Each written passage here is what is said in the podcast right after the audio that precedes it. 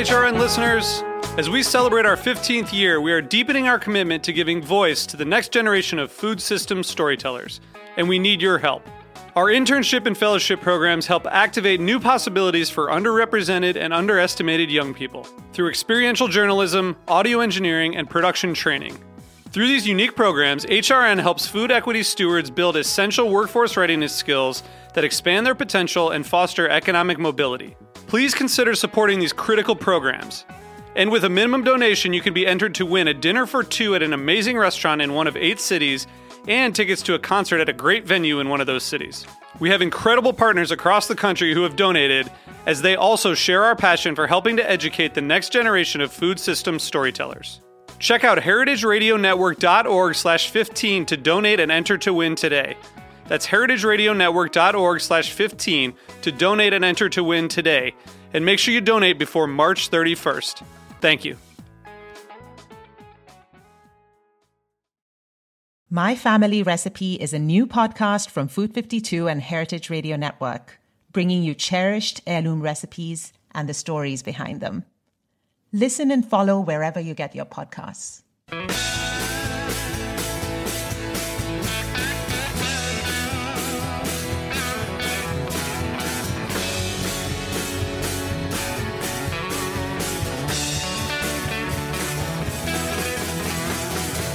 Hey, hey, welcome to Beer Sessions Radio on Heritage Radio Network. It's Tuesday, November 9th, 2021, and this is a special show we're recording with the authors of the World Atlas of Beer, the third edition, uh, Tim Webb and Stephen Beaumont. And what's great is that back in 2012, when the first edition came out, uh, we recorded together with Mr. Bobo from Chimay in the basement of my old Jimmy's number 43. So we've got a lot to catch up on, and uh, let's introduce yourselves, uh, Tim, and then Stephen. Hi, I'm Tim Webb. Uh, I'm a co-author of the World Atlas of Beer, uh, and I do various other things in beer. Um, ooh, too many to mention. and Stephen. Uh, Stephen Beaumont here. Um, regular listeners will, I hope, remember me. I think this is my third or fourth time on the show. Uh, been writing about beer for uh, about three decades now, and um, a bunch of books, and and and I love the New World Atlas. I just I cannot be more proud of a book than this one. And I'll say I have a wonderful copy in front of me. You know, a lot of books now I get on Kindle, I read online, but this is a book that I really wanted to have in print, and it's going to make a great holiday gift if you're a beer fan or you have a friend who's a beer fan. Um, World Atlas of Beer. It's kind of in the spirit of the old Michael Jackson books with with great photos and things. But you know, the the one thing now is like, what does it mean to be a beer writer? In in sitting with us are, are two of the top beer writers in the world, and I'm just always flattered to to get to talk to them. So why don't we start with Tim and Stephen? Just tell us how you got started writing about beer. You know, the Précis version, and um, another noted book that that um, people should know you by? Tim? Uh, well, I, I, began, I started off as a beer consumer. In, the, in Europe, one of the big differences between Europe and uh, the Americas is that we began to get national groups of beer consumers who were very concerned about what was happening to beer. Uh, we're talking about the last quarter of the 20th century. Um, and I got into it through that and the uh, writing really factual books, pub guides, things like that, to to the UK, and that kind that kind of then expanded, and um, it reached a point where uh, we needed to expand into something else, and so we took a look at various other countries, and we took a look at Belgium, and through oh, complicated things, I ended up writing the Good Beer Guide to Belgium, which was uh, ran to about I think I think we did nine editions in total and I spent about 25 years doing it. And it, it, was a, though I say it myself, it was a unique book that was including every brewery in Belgium, all the beer styles. And to this day, I think it's the best ever cafe guide to the whole of Belgium ever written. Um, and that's where I was at when I met Steve. Uh, Steve, do you want to do your career up to the point we met and then we can talk about certainly, that. Certainly, certainly. My my précis version um, is very simple. I I took a degree in university in political science, and you do three things when you study political science. You you talk a lot, you write a lot, you drink a lot. So it kind of set me up well for this uh, this job. Um, I wanted to become a writer, and uh, having no formal writing training, I kind of went, okay, well, what do I do here? And the answer was specialize. So I decided to specialize in writing about beer and um, got myself a column in, in the actually the largest circulation daily in, in Canada. Um, it was a biweekly column. I ran that for about three years, brought out my first book, and then kind of slowly expanded my horizons from Canada to Canada, the United States, to Canada, the United States to Europe. And then Tim came knocking on my door with uh, the idea that we co-authored the World Atlas of Beer. So all of a sudden, you know, it was the world. Yeah, I mean, a lot's changed in what, whenever it came out nine years ago. Um, I'd rather talk about this book now because I still think that it's quite amazing that you're on your third edition. It, it is this really a, a brand new book because so much has changed. Oh yeah, I think it. Um, when we did the first edition, uh, there were about 25 countries that had got an active beer culture. Um, and we, we, we were saying when we wrote it that, that compare that to Michael Jackson's World Guide to Beer, which was actually the same publishing company and, and in many ways the same format as our book. Uh, we were saying back then, oh, oh, that's written for a very different world. Uh, because in Michael's world, there were four, um, well, the world that Michael was writing about back in the 70s and 80s, there were four countries that had still got a beer culture going for them. And all of those were fading. Uh, and there was then there was a few other countries that got a few breweries left over, and that was about it.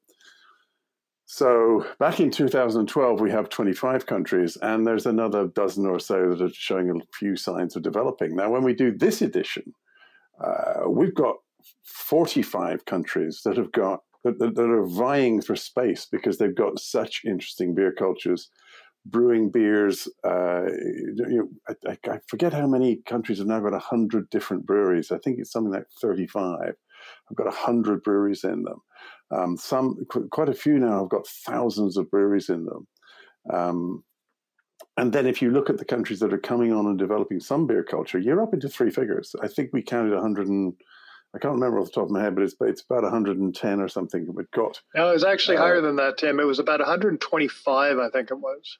Yeah, 100. Yeah, 125. Yeah, that's it. And and and that, there you're talking about. You're not talking about countries that they're importing a bit of beer to drink. These are countries that have already got a few brew pubs, a couple of craft breweries, etc. There's not much of the world left where beer, where, where alcohol is legal to drink. Um, still for craft beer or beer culture to conquer. And Stephen?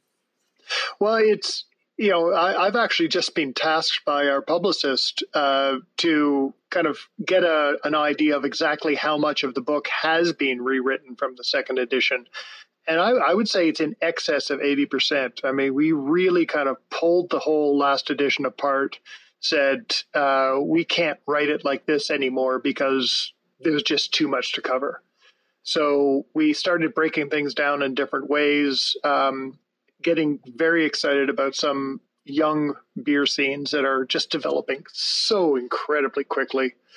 Uh, and, and and as as we said, you know, there's at least a line or two on um, over 120 countries around the world. Um, you know, some of the things, some of the dramatic changes uh, from the first edition. You know, got countries like uh, Mexico, which was, you know, basically just getting out the gate. There may be a couple of dozen breweries back in 2012. There are around a thousand breweries in Mexico now, and a lot of them are damn good. So it, it's really neat to go through the book and see how far everything's come since the second and first editions. Do, do you think there's a correlation between countries with good beer and countries that have like a middle class? Because it seems like Mexico is kind of rising all around, and Bra- Brazil is rising, at least in their middle class. Well, it's it's kind of tempting to make that kind of uh, generalization, and you're absolutely right about uh, Brazil. Really got going in craft beer when um, they had their mini economic boom. But then you look south of Brazil to Argentina, and Argentina is just in and out of recession like every year. Um, you know, their economy is crumbling, and they have these, I think, the second largest number of breweries in Latin America. Um, and actually, COVID, we we did update the book um, for this edition that included a lot of stuff about the effects of COVID. And one of the funny things was that it started making Argentinian craft brewers more money because prior to COVID, uh, 80 to 90 percent of Argentinian craft beer was on draft.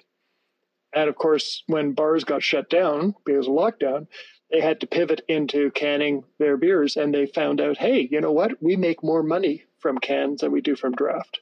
So it's actually made the industry as a whole more profitable. Yeah, I think I think over in Europe, the, the equivalent of the emerging middle class is the uh, when the wall came down, what thirty years ago now, uh, you'd got quite strongly uh, centralized economies in the east of Europe. These are breaking through now, becoming the, certainly the Central European nations of Poland, Czech Republic, uh, Slovakia, uh, Hungary want to don't want to be seen in the same image as the those countries that are still in East Eastern Europe as they see it, like Belarus and Moldova and a few others. Um, but you're seeing both there and in the Baltic states and the southern parts of Eastern Europe you're seeing craft beer really taking off. And it is kind of mirroring a younger generation coming through who don't have their parents' uh, view of this kind of uh, single social group country. They are they are much more individualist, and and, and part of that I think is uh, is the craft beer scene is coming as part of that changing in the way they see themselves. Yeah, um, you know, lo- looking towards the future and everything. Tim, you had a great quote in your in your intro. Um, it's like looking glass to the future. You said struggle of big beer, constrained trading versus craft beer, triumph of the human spirit. Um, you want to talk more about that? It seems like you guys are going in that direction, the human spirit. I, well, I mean, it's it's it's difficult trying to find words to summarize the beer scene. The beer scene, in some ways, okay, it's it's it's it's changed a great deal in the last 30, 40 years, um, where it was quite possible in the late 70s through to probably the mid 80s. It was possible to predict that the whole of small scale brewing would disappear from the planet. Um, that is certainly not happening anymore. We've got, I think it's about 30,000 breweries now. Europe, for the first time in a, in a century, has got more than 10,000 breweries. And uh, that's fine, and but that whole market is is a minority. And if you look at the other part of beer, which is global brewers, um, they've still grown. They've the, the, individual companies have grown much bigger. The number of companies has shrunk. Um, they're getting much more monotone, um, and and so you've got these two parallel versions of beer going on. But if you look carefully at it, the, the very big breweries are slowly but surely losing market share. Uh, the big brands are shrinking a bit in their biggest markets, and they're relying for continuing on there being growth in what for them are relatively new markets like uh, China, India, uh, to a certain extent South America. Africa is, they think, the big coming one. Um, they haven't got anywhere else to expand into, and they haven't yet figured that big beer is quite boring. It's it's you know, there's nothing wrong with it. It's a cheap form of alcohol if that's what you want, um, but it's quite a tedious product. Whereas craft beer is in danger, if anything, of becoming too interesting. Um, and you've got these contrasting worlds, and you've then put them through a mill of problems that include COVID, um, I think you had COVID over in the US, didn't you? Yes, I'm sure you did. Yeah, but uh, bad joke. But it's it's it's um, you've got COVID, and the next one you got coming up is mitigating climate change. These are massive changes in the world, and I think the challenges facing small breweries and huge global breweries are very different. And I'm, I'm not sure the assumption that big will win through is is necessarily true anymore. Yeah. Well, you guys are getting a little too macro view for me. Um, let's go way back. Like, let, us say when Michael Jackson wrote his version of this book, um, is it similar to like what there was the old, un, you know, before deregulation of telecoms, you had the big phone companies and you didn't have a lot of innovation. But I'm trying to imagine, imagine a world where the only way to get a brewing system would be you'd have to work through a giant company, right? I mean, you yeah. couldn't buy even a homebrew setup somewhere. Yeah, eh, I mean, they just for just as COVID was the, the, the point at which it struck was it was getting very interesting in Europe because there had started to be a recognition that the big guys really needed the small guys because the small guys were the people who were making beer sexy again. Um, they were capturing the imagination of, of young, I say younger drinkers, people under 50. Um, the, the, uh, they were also starting to get in, they were, they were becoming part of the hip culture. Um, beer drinking was one of the things you did for the first time in decades. It was a, it was a really fashionable thing to do. Um, and top quality products. So the big guys need the small guys. The small guys, on the other hand, let's be realistic, they don't get the share of the market that they should do if things were done purely and simply uh, on the basis of quality. Uh, if the best products won the market, then craft brewing will be doing even better than it is now by quite a long way. But they were realizing they had to talk to the big guys and kind of negotiate with the big guys and somehow get a presence within the big guys' world. And that was starting to get really interesting in Europe towards the end of 2019, beginning of 2020. Then came COVID, and it's just like slam dunk reset. Let's start all over again. And so we've now got some really interesting things happening as to what's going to happen in the future, uh, co- coinciding with everybody talking about changes of climate change. So it's um, sure. Tim, on, on, just back to that quote, use the term I, I love because you're so you where are you in UK in Bristol? Uh, I was in Bristol when I wrote the book. I've now moved about an hour down into the rural southwest. So I'm in the middle of nowhere here. Um, I have my next door neighbor, and the nearest house beyond that is about half a mile away. Yeah, we use the term constrained trading. Now, yeah. translate uh, that for us to American, because you, you, use trading as, a, as a different term. Yeah, I mean, if I explain the system in the UK, but there are equivalents of this in most major European countries. But the system in the UK is that roughly 45% of the beer is sold in bars, hotels, restaurants, and about 55% is sold in shops, supermarkets, etc. And in different ways, in different parts of the business, uh, large breweries essentially gain control over huge parts of the retail industry, be it shops or be it bars. And the, there's lots of different ways in which this is done, and uh, some of it is seen as being decent business practice, some of it is pretty dubious. Um, but the thing is, it's all joined up, and it's um, it's make it makes it very difficult in reality for a new small brewery that sets up, or even one that's quite well established and a decent size, to actually get their beers into local supermarkets, uh, many local pubs, uh, because they haven't got the, the freedom to sell in there through one of a thousand different ways. So constraints on trade happen in subtle and clever ways, but are actually massive. It's something like 85% of the market remains with uh, just five companies, um, at least four of whom are doing the same as each other. Yeah.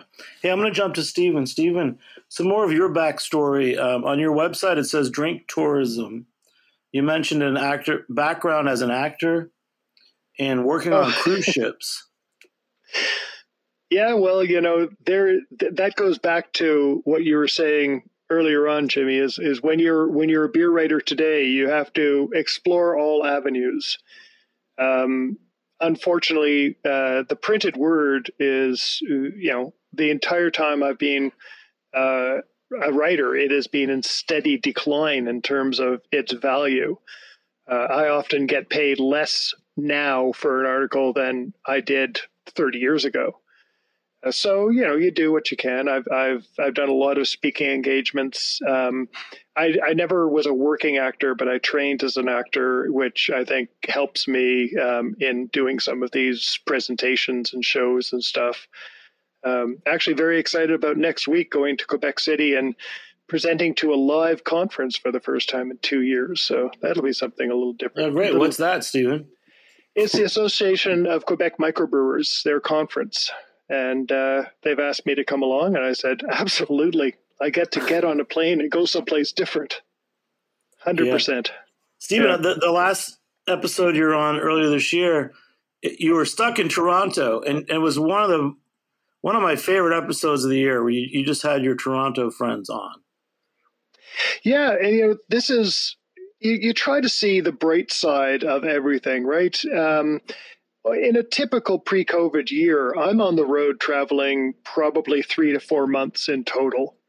Um, during COVID, obviously that's been completely curtailed.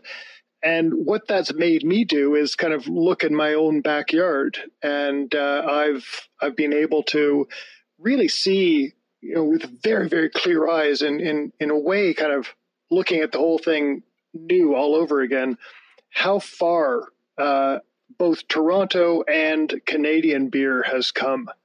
Um, I truly think that the city I live in, Toronto, Ontario, is now one of the top ranked beer cities in the world. Um, and I, I, cannot be more impressed by the advances that Canadian beer has made as well in terms of general quality and your ability to find great beer almost anywhere you go in this vast country. Yeah, no, it's it's, it's really great. Um, I'm going to quiz you guys about the book now. Okay, we're going to make this sexy. All right. So let's get sexy, guys. Quiz you on the book. Um, for Stephen and Tim, what would be your beer to define the summer of 2021? Because for many of us, COVID restrictions were lifting, people were doing things again. What's a beer, either the specific beer or beer style, that you to you resonates with the summer of 2021? Yeah. well, for me, beer is it. So you carry on, Steve. Okay, I, have got to, I've just got to say Světlý Ležák, what we would generally call Czech style pilsner. Um, I, especially in my home market, um, the, there's been this huge explosion of Czech influence in breweries around here, um, and it it's really lo- been lovely this summer drinking uh, just one great lager uh, pilsner style after another. Um, so that that would be the the style that I'd say that defines 20, 2021 to me. Oh, that's a, that's a good one. I was gonna I was gonna say also Italian Italian style pills. Um, I know you guys covered a little bit of Italy, and you had Birrificio, the Tipo Pils. Does, does Tim? Does anyone want to talk about how that beer seems like Tipo Pils influence a lot of at least American brewers this year? I, I think there's a general there's a general feeling that, that that blonde lagers have got to got to reach their potential in the craft beer sector. Um, in the UK, we we we got we have a second problem. We didn't just have COVID. We have this thing called Brexit, where the UK voted to leave the European Union and have a bash at being a private economy again, um, which hasn't gone that well. Uh, but one of because one of the things that that um, has happened is that the import export of beer across the borders has been really slowed down uh, because they haven't got the paperwork sorted. So for us over here, we've been uh, focused very much on drinking beers from the UK because it's so much more difficult to access foreign beers than it was. And lager have hit us as well. So, but it's trying to get it's British brewers trying to brew a lager from somewhere. Um, and there are some British brewers breaking with all traditions by, by doing decoction mashing and things like this. Uh, and they're importing particular types of hops that are typical to this lager or that lager. So, yeah, we've had a summer of lager. And Italian lager hadn't really got a grip in the UK before this, and it hasn't. I can't honestly say it's gone now, but there's lots of companies imitating Bavarian and Bohemian lager, some with some success. Yeah, Well, J- JB, that the style that you refer to, um, which I touch on in the Italian section of the book, the Italian style Pilsner, the question that I raise is: Is it a style? Um, I mean, Birrificio Italiano was certainly not the first brewery to dry hop a Pilsner. Um, I'm quite positive that's happened before them.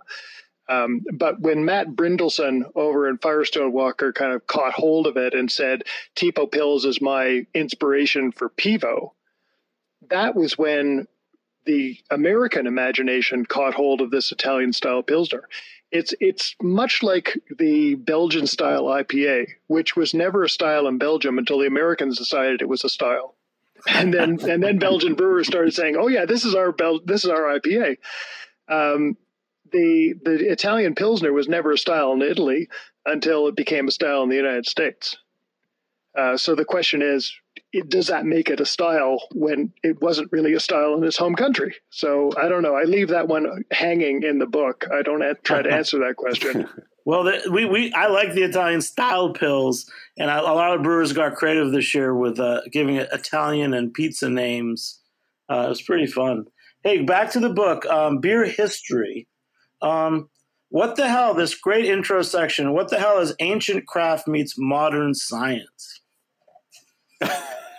I think I think I yeah, think that was the book in front of me. Tim. Come on.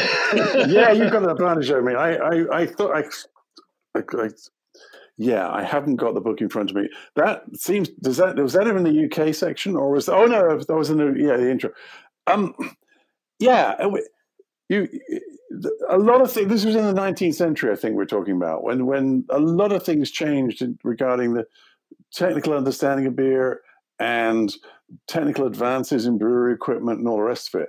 And you, and and you had, I think, you had the golden age of beer creation was from about 1870, shall we say, maybe a little bit earlier, through to the beginning of the 20th century. This There's, a few decades where you'd got the best of old-fashioned ingredients and um, pretty straightforward business methods, and you'd also you got machinery developing at a great rate, um, and and and that was a, that was a real change in how beer was looked at. It, the history of beer is you could either do look at it really closely, or you could just stay up there in the clouds and look down on it. Um, if you do the latter, you see that most beers were sort of brown and uh, made in small quantities uh, and sold from the brewery, uh, whatever, until about really porter was the first organized beer. Um, porter was the first f- uh, beer that became extremely popular originally in the UK, but that spread quite a lot around the world. Then came pale ales, which which became fashionable because of changes in technology, um, changes in uh, a lot of it, a lot of changes in infrastructure, where it was possible to ship hops a lot easier uh, and ship completed beer a lot easier. Uh, and then, of course, you got the third wave, which was the um, lagers in the 20th century. But I think I think that's what we were talking about. You're not going to tell me I've just gone on about something. that was a good one. All right, I, I and think, then another one. Um, who is a separate off off book? Since we're talking England, who is okay. the notorious blogger who researches and posts 19th century brewery recipes? That would be Ron Pattinson. Yeah, uh, unquestionably. Uh, Ron Ron is is a wonderful guy. He lives in the Netherlands. Um, he's a, a, British expat. He he's he's done the he's very popular among homebrewers because he takes these ancient recipes and makes them homebrewer friendly. Um, and and he loves nothing more than sitting in a brewery's archives and poring over all these old recipe books and files and journals and that's his idea of a great vacation um, and God bless him for it. yeah, the world needs Ron Pattinson. Somebody's got to sit there and dig deep into old records, um, and and with a passion that will ensure that they are the, the key parts are recreated honestly and straightforwardly. I, I knew him from when uh, Dan Paquette was in the States. Pretty Things. You know him now as Saint Mars of the Desert, uh, up in northern England. But he used to make a lot of Ron Pattinson uh, recipes. And I, I, also back to your beer history in your book. Um, you guys mentioned using the letter K to um, yeah, to describe it. a certain kind of beer. What, yeah. what was the letter K about? And then I'll tell you the the beer that Dan Paquette made. Well, using K. they, there, there was the um, the old system of X's. A lot of people have heard of these, where the, the beer was a one X or a two X or a three X. Basically, is a measure of strength. The second dimension for beers for quite for, for a couple of hundred years was how long they were kept for at the brewery. How long was the brewery conditioning, usually in oak, um, and that was also uh, designated in the same way. It was 1K, 2Ks, or 3Ks. And the K stood for keeping. Uh, quite as simple as that. So a 3K beer would be probably in the brewery for 18 months, two years. Um, 2K would be a year or more, and a K would be six months, but not the full year, um, approximately. So yeah, that was the case. That was the K case, the K system. Yeah, I never forget. Based on a Ron Pat Pattinson uh, recipe, um, Dan Paquette made it was three Ks, and it was like an eight percent. It was dark. It was very hoppy.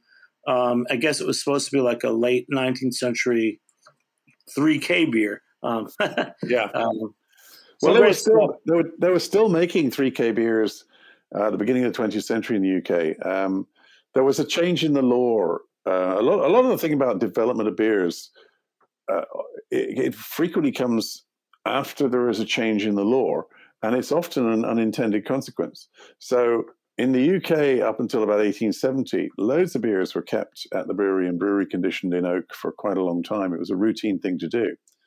Um, but then they changed the taxation system on beer, and instead of being taxed, uh, or one of the key parts was instead of being taxed uh, when you when the beer left the brewery, uh, you were taxed on well within a week or two of it completing its fermentation. So to keep a beer hanging around for two or three years uh, was was all of a sudden a very very costly thing to do because you'd already paid the tax on it. Um, so that's that was the real reason that these um, long matured beers disappeared. It wasn't anything to do really with it wasn't primarily to do with changes in taste. Uh, it was that the prices went up both for the brewers and also for the customers went up massively.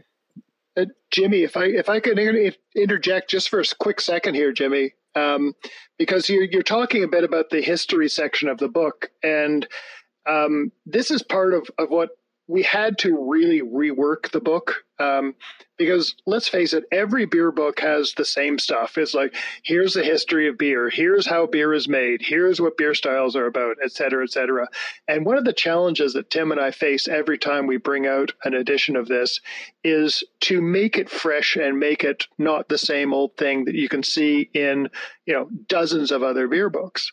So we were trying to take a different tact on these things and really kind of look at the history in a different way, look at the process of brewing beer in a different way, start to, you know, look add add perspective from what a brewer would think looking at these subjects. And that that's where you get something a little different in the in the, at the start of the third edition of world atlas. It was inspired a bit by my late father who of course i gave him copies of all of my books. And uh, i remember him sitting down with me one day and saying you know steve all of your books seem to start the same way. Do you really need all that? And i thought you know what? You, you got a point there dad So we we started th- kind of thinking about how can we make this a little more interesting, a little different.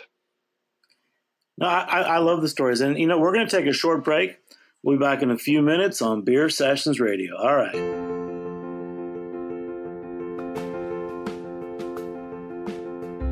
Good food is worth a thousand words. This is Arati Menon, and I'm delighted to share a new podcast with you My Family Recipe from Food 52 and Heritage Radio Network. Adapted from Food 52's much loved column of the same name, the My Family Recipe podcast will bring its pages to life. Each episode of My Family Recipe brings you a cherished heirloom recipe and the story behind it, from voices across the world of food. We'd open these tubs of dough and they would exhaust these incredible yeasty fumes, and it just smelled like nothing else. It was so intoxicating.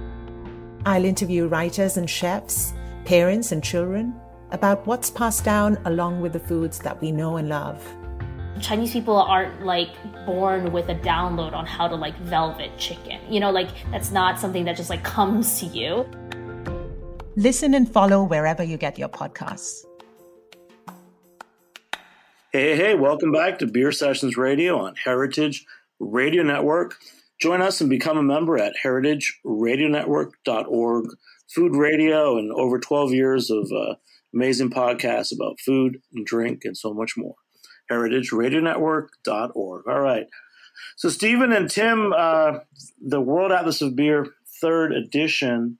This is a fascinating show, and I know we can just keep talking. So, um, for you guys, what was the biggest challenge of writing this book? I mean, you, you and first of all, Tim, you're in England, and Stephen, you're in, you know, Toronto. Uh, is that how writers work now? Do, do you need to like hang out in the pub together and well no we we, we kind of eh, we met uh, we I, I, we, we've known each other since 1996 and uh, my oldest daughter lives in ontario so i have a i have a family link there and she was uh, she was quite young then i'd been over to see her and i was hanging around for a couple of days in toronto and I go into this bar and I start talking to the manager and blah blah blah blah blah. And he said, "Oh, you need to meet Steve Beaumont." he writes the Canadian Beer Guide. So, and that's how we first met. Uh, so that that's the reason we work. But um, actually, if you're if you if you're if you've been around for a fair time in the beer world as a writer, you, you, we get a lot of the same opportunities to network around the world, and we kind of meet up more than would be reasonable. Though, having said that, I haven't seen Steve for two years.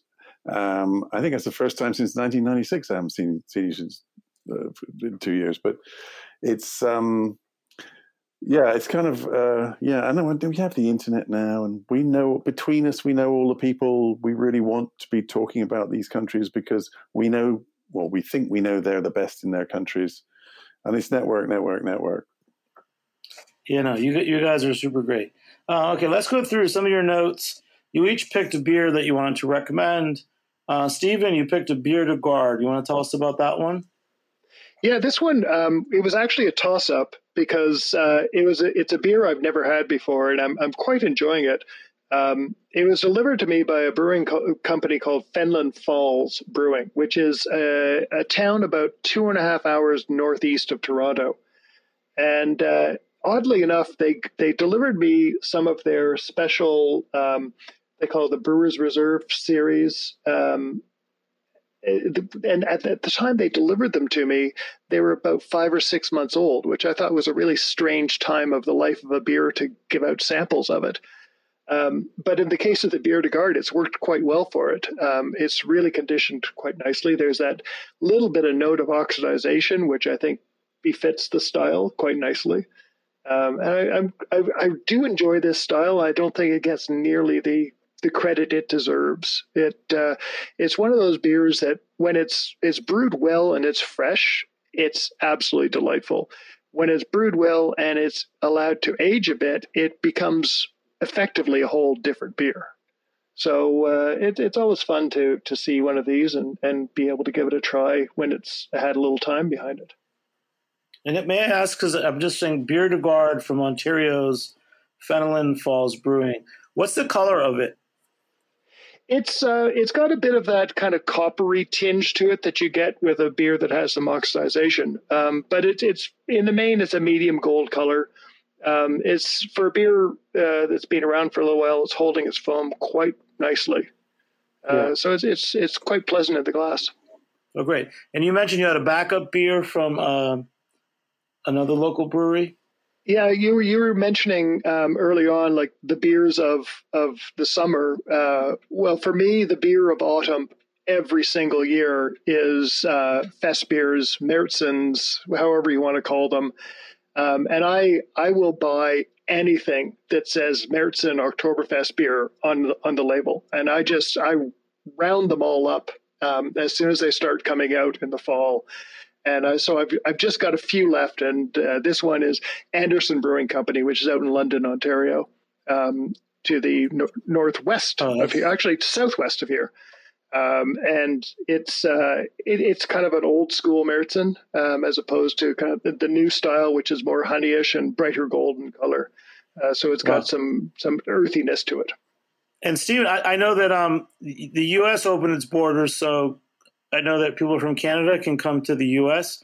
Can people from U.S. like Buffalo, New York, uh, cross over to Canada? Yes, you do. I, you do need to pro- provide proof of vaccination, vaccination, vaccination, but you can cross the border now. Yes. Little local color. It must be. I can't imagine being one of those kind of borders. You know, there's places in New York called Thousand Islands where you've got hundreds of miles of border with Canada, and uh, you've been cut off. It's crazy. But Tim, your um, your beer, actually, the beer you were talking about, I think, was also in the original Michael Jackson book.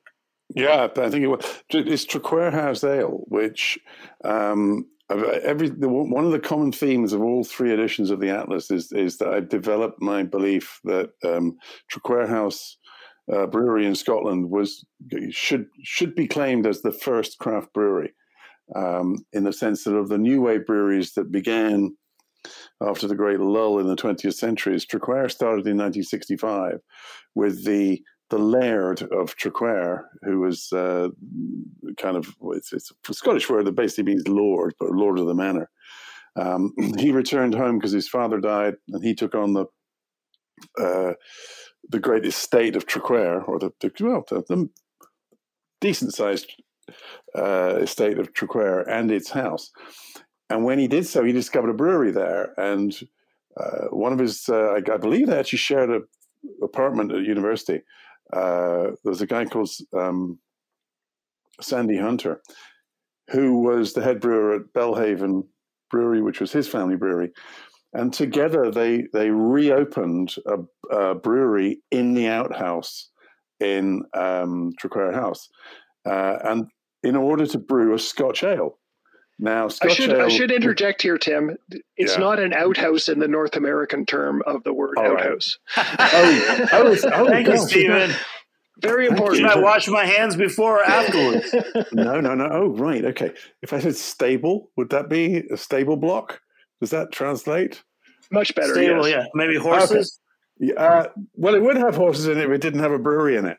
Um, but it's it's um, it's an extraordinary little brewery that, and it's it's a it's a beautiful rebuild. It's not that it was you know closed for twelve months; it was closed for ages. Um, it's the only brewery in Britain where all the fermentation continues to occur in wood. Um, and they recreated Scotch ale. This one's seven point two percent alcohol, uh, probably lower end of Scotch ale. it's got a because of its, I think it's because of its fermentation in wood. It's got a slight the um, uh, very slight tinge of acidity to it, oh, very subtle, but it works because otherwise this is a deep, dark, um, caramel-dominated beer. Uh, but I thought I should do it because it's it's kind of historic, and they don't they don't put on you. Know, it's not like you go down the drive into the beautiful Traquair House Ale. And there's a, Traquair House, and there's um a big banner saying we were the first craft brewery in the world. uh, I'm the only one who says it. But uh, I actually managed to stay there. It's a beautiful, enormous building. And from the start, first part was the 13th century, and it, the last bit to be built was, I think, was 18th century. And I, you, they have three letting rooms, and I stayed there in the summer uh, overnight. Um, I have to say, I, I, bought the beer at full price as well. They don't. Um, they don't pay me. They don't comp the writers. exactly. Going back to because the original, the Michael Jackson book, now you're making me think about there was some brewery that may have been serving cask ale in one of his 80 from 1980s or 90s edition. And it was a place where they said that you could only get there when the tide was a certain level and that you might get stuck there overnight. And there's a picture of just these old guys sitting there drinking beer. There are somewhere in England. Do you know what place this was? I'm um there are a few places like that. I'm trying to link one with a brewery in my head. We have we have um I know there was a hugely evocative picture of a guy drinking Adnams beer. Uh, Adnams. yeah. It's it's that was actually the, the pub in those days they fixed the problem, unfortunately. But the, the pub in those days uh, was sometimes cut off from the town, and you could be stuck there overnight. Um, the town council got a bit annoyed at that. They they, they eventually fixed the road, so it's it's, um, it's gone up market. Well, that's the spirit. When I'm thinking, talking to you about England, I keep thinking, wow, you've got the pub where. So the road would it flood? Is that what it was? well, yeah. Um, yeah, it was. It was just a badly built road. It, was sunk over the years, and they they they they were too mean to sort of bank it up again. But now, Southwold, where Adnams Brewery is and where this pub is, is actually the town where uh, the, the, novel David Copperfield was based. And um, so it's got a lot of history, and it's now a very popular town with upmarket tourism, some superb restaurants and pubs. Um, it's really quite classy. And uh, so, yeah. They, they, yeah. didn't didn't think that stranding tourists, even in a pub overnight, was good well, n- now people would pay extra for that. Yeah, I think. Yeah. hey, Stephen. So for you, let's talk about the new world of beer because, um, what, what, what's a country or a place that you want to call out um, that's in the book? Oh, definitely. I, have said this time and again. Um, I think one of the most exciting beer scenes in the world today is Mexico. Um, just phenomenal creativity going on there. Um, and, you know, of course, Tim and I, one of the things that we have to do for the World Atlas of Beer, because it's a big world out there and getting bigger where beer is concerned all the time, uh, is we do have to divvy things up. And being based in the UK, uh, Tim does most of Europe. And being based in Canada, I do all of the Americas. Um, so some of the most exciting places for me are in Latin America, uh, just because of. I, I, have an essay in this in this edition of the of the atlas. This I think is t- titled "Brewing the Latin American Way," and what it comes down to is is Latin Americans have a different way of looking at brewing, um, especially when it comes to flavoring beers with other ingredients. Um, and the best way I could put it is that if a North American um, is making a flavored stout, for example, they think of making a beer and then flavoring it with cherries or chocolate or coffee or what have you. Whereas the Latin American approach is to look at that flavoring ingredient as just as important as all the other ingredients. So they, they they're more cooks than they are brewers in that sense. Um, and the closest you can get to it is is the way the Belgians look at their fruit beers.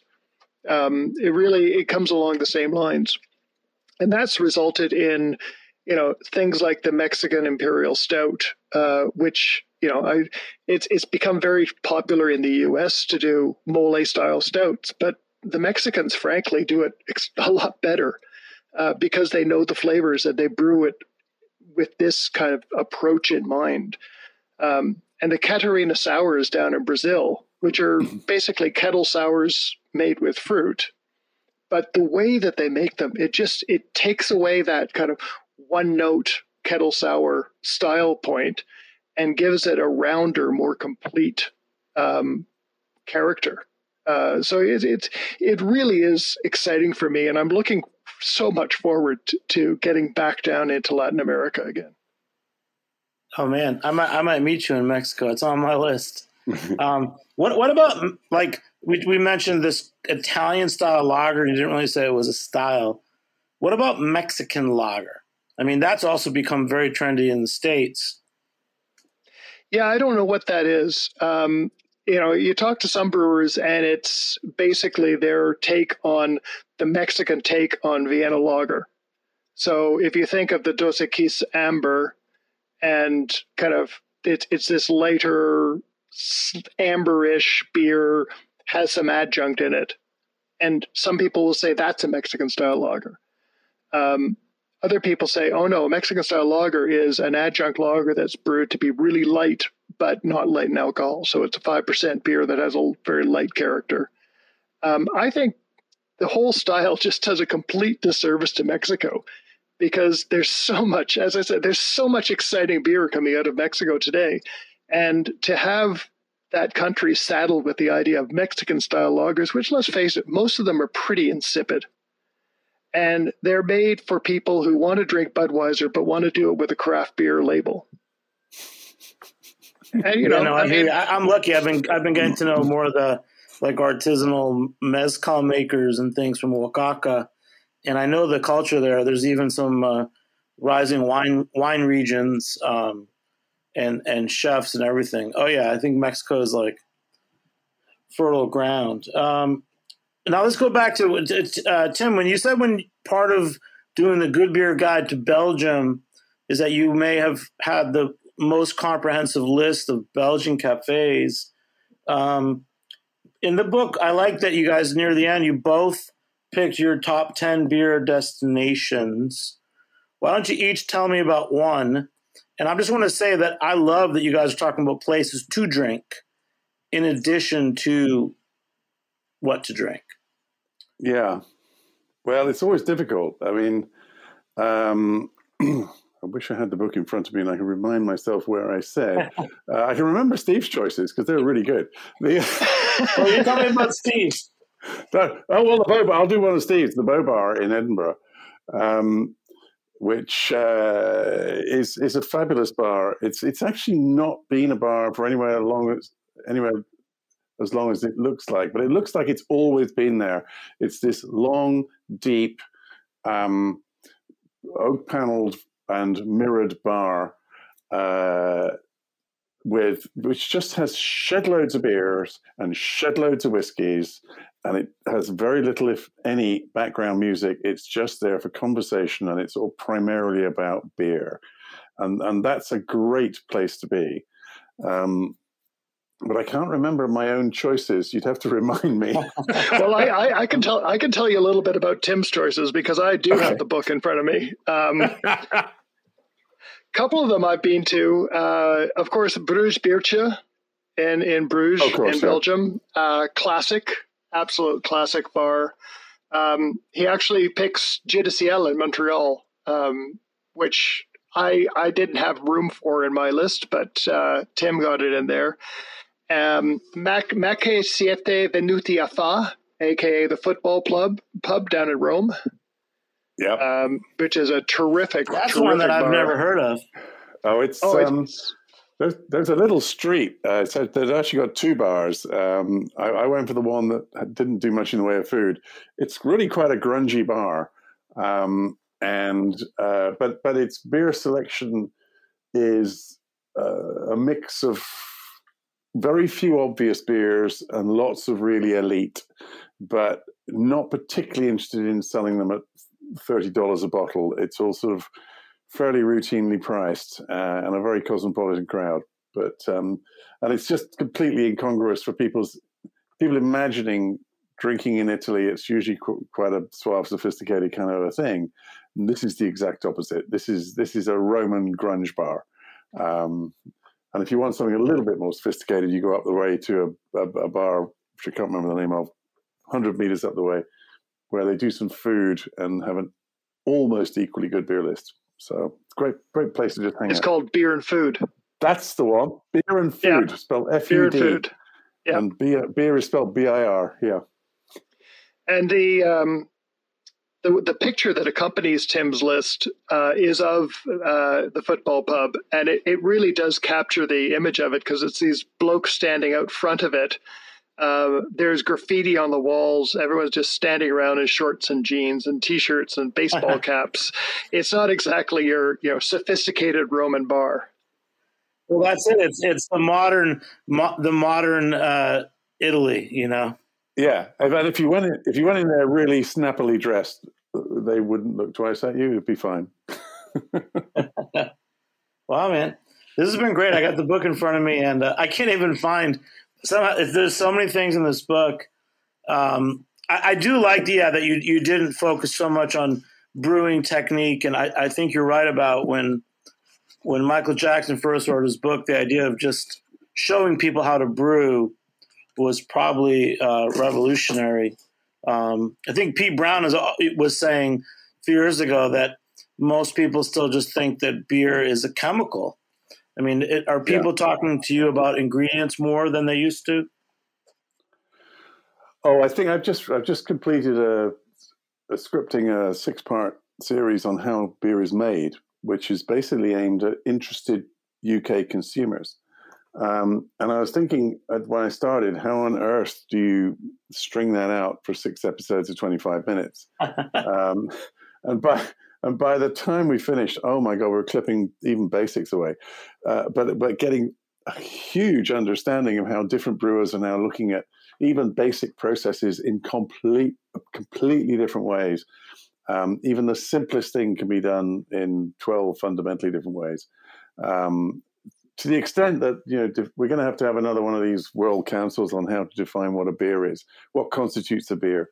Um, but it's it's it's going to get a lot more complicated before it gets simpler. Even though I, I have to say I would predict in the future that beer will get a little bit less complicated. But hey, I think the other thing we have to remember um, is that there are several levels of beer consumer. I mean, there there are the beer cognoscenti, the people who know about beer and and hunt for beers, and and and then there are people, and this is the vast majority of beer drinkers who still have no idea what a hop is. Like, yeah they honestly do not know. They know that beer is hops and barley and water and yeast, and that's fine. But you know, you've got these breweries that are bringing out Citra Madness and Centennial this and Azacca that and all this kind of stuff. Um, and the average consumer is lost because they have they don't know what these mean. Um, so there's there's this increasing gr- gap between the people who do know and the people who don't care to know, and they're just confused when you try to assume that they do know. Yeah, well, I mean, I, I think that uh, you know, there's places I go, and you know, there's still that conversation. Someone likes IPA, and someone likes lager, and someone's going to drink Guinness Stout. Um, I guess that's been that's been progress if, if that's the average the average drinker, right? Yeah, I think that's true. Um, I think uh, I, I, mean when I uh, I'm I'm I'm even older than Steve, and uh, I'm I'm old enough to remember when beer was exceedingly dull, and there were no alternatives to drinking industrial lager or some pretty lightweight ales, many of which were nondescript, um, and there was no choice. I think at least now people they have the opportunity to reject a much wider range of tastes and flavors if they really want to stick with dull beer, and uh, and that is a huge that is huge progress. And you do in, even in UK supermarkets, you're seeing a range of beer styles, even if they're not routinely stocking the really interesting ones. There, it's it's it's spreading. Yeah, you're you're going to go to a, a, decent restaurant, not in a major city, and you're going to have a choice of a few different styles. Like right now in front of me, I'm spending more time in the Boston area, and there's a brewery called Wormtown, which has been dedicated to buying uh, local craft malt. And I'm drinking a double IPA called Diner Car, uh, but it drinks it doesn't drink like a double IPA, you know. It's yeah. got great flavor and mouthfeel. So, wow, this is really cool, guys. um, like I said, it was 2012. We were in person, talked about the World Atlas of Beer first edition, and now we're on the third edition. And it really is a brand new book. Um, I'm going to make sure that people I know, if you like beer, get this for a holiday gift. Um, this is really the the book we've been waiting for. And and Stephen, we really were waiting for this book, weren't we? Yes. Um, this is another effect of COVID. Uh, we we re- released this book in the UK last year, um, but because of COVID, it never got published in North America. And so the the upside of that is that it allowed Tim and I to hunker down in the spring and update for even further. So I, I refer to this as as edition 3.1, the North American edition. So this because, one, the North American edition, is the current edition. And yeah, I have it, it and we're going to post a photo of the cover because it's so beautiful. The World Atlas of Beer. Oh, yeah, we, we finished the UK edition just uh, the last three or four weeks of finishing off the manuscript, neither Steve nor I could leave our homes. Um, which, which uh, you know, time when you're writing a world atlas, it just feels wrong. Um, but then for the the US edition, they therefore understandably postponed it. And then in the spring, we had to, as Steve said, we had to rewrite it for post COVID. But in both cases, we had to make predictions of what we thought would happen in the very early stages of something changing. I, I, thought that the assumptions we made about the UK edition were actually remarkably robust. We have changed quite a lot, and we have updated things and changed things based on what happened in the first lockdown, etc., and what we can predict for the future. But the great thing is that the craft beer sector has weathered thus far has weathered COVID really well. It's learned a lot of lessons. It's robust, um, and I don't. We, we all thought it was in danger of disappearing, but once again, it failed to do so. No, let's not talk like that because we're like I said, whether they're, they're lager fans or IPA fans or stout fans, they're all drinking craft beer. So, yeah. um, guys, thanks so much, Stephen. Once again, yeah, I think we were talking. Um, earlier this year about doing this show, and instead we did the Toronto lockdown show, which was a really great one. So thank you.